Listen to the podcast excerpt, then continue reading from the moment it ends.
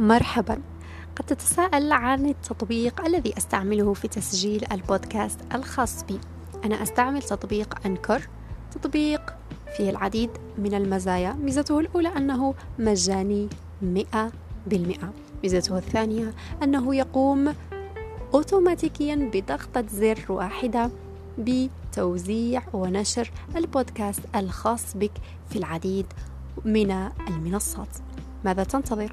أنت أيضا سمعنا صوتك.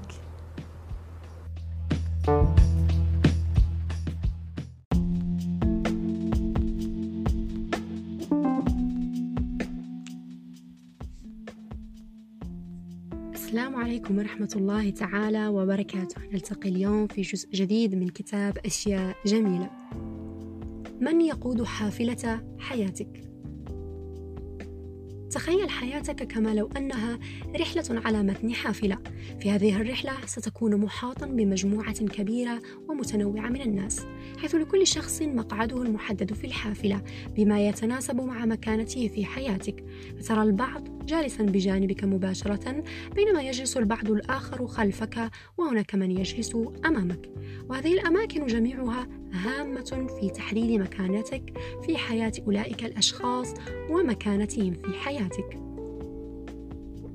وأنا أكتب هذا المقال تذكرت فيلم السرعة Speed لساندرا بولوك وكيانو ريفيز عندما يكونان على متن حافلة يقودها شخص مهووس يطالب بفدية.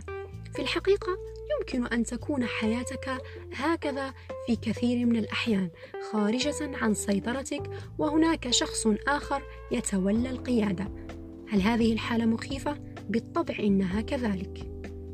والحقيقة المرة أن العديد من الناس يعيشون كابوس الركوب في هذه الحافلة حاليا وهم لا يمتلكون زمام السيطرة على حياتهم ولا يعرفون ما الذي يمكنهم فعله حيال ذلك. حسنا. لقد تخيلت المشهد في ذهنك الآن. لمزيد من الرؤية الأوضح حول ما يجري في حياتك عليك الانتقال لبعض الوقت إلى المقعد الأخير في الحافلة. بحيث تصبح المراقبة لما يجري. تحتاج إلى ملاحظة من هم الأشخاص الأكثر أهمية وما هي مواقعهم في حياتك. هل يراقبونك لأنهم يعتبرون أنفسهم أكثر تفوقا؟ هل يمضون قدما؟ في حياتهم تاركينك خلفهم هل تخلفوا عنك لأنك اخترت المضي قدما؟ وبالتالي نحن نواجه الآن سؤالا مهما من يقود حافلة حياتك؟ هل هو شخص من ماضيك لا يزال يسيطر عليك وعلى أفعالك على الرغم من أنه قد لا يكون متواجدا في حياتك حاليا؟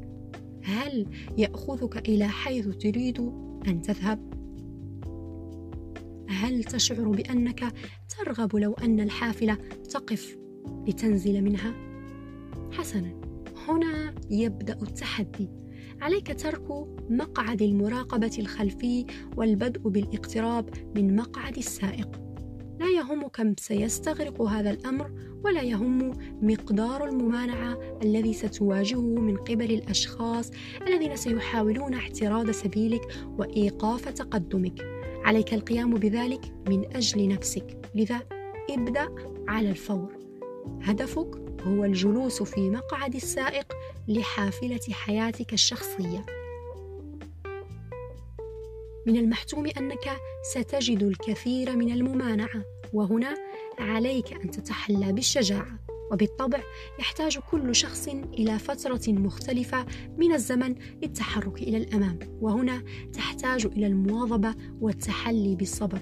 كذلك من المحتمل جدا أن تشعر بالإحباط أحيانا أثناء هذه العملية وهنا بالضبط حيث يجب أن تمتلك الإرادة.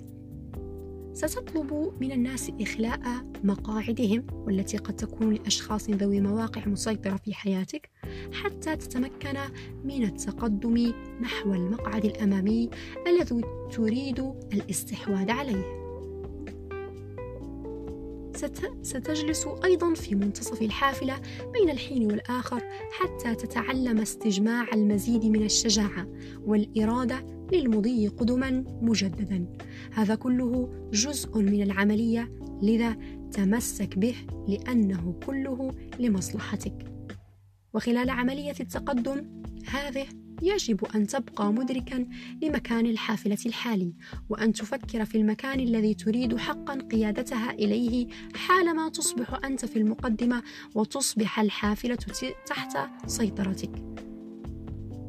دعني أذكر نقطة أخرى مهمة جدا. خلال أي مرحلة من مراحل العملية لا يجب أن تؤذي أو تسيء لأي شخص يقف في طريقك وأنت تتقدم.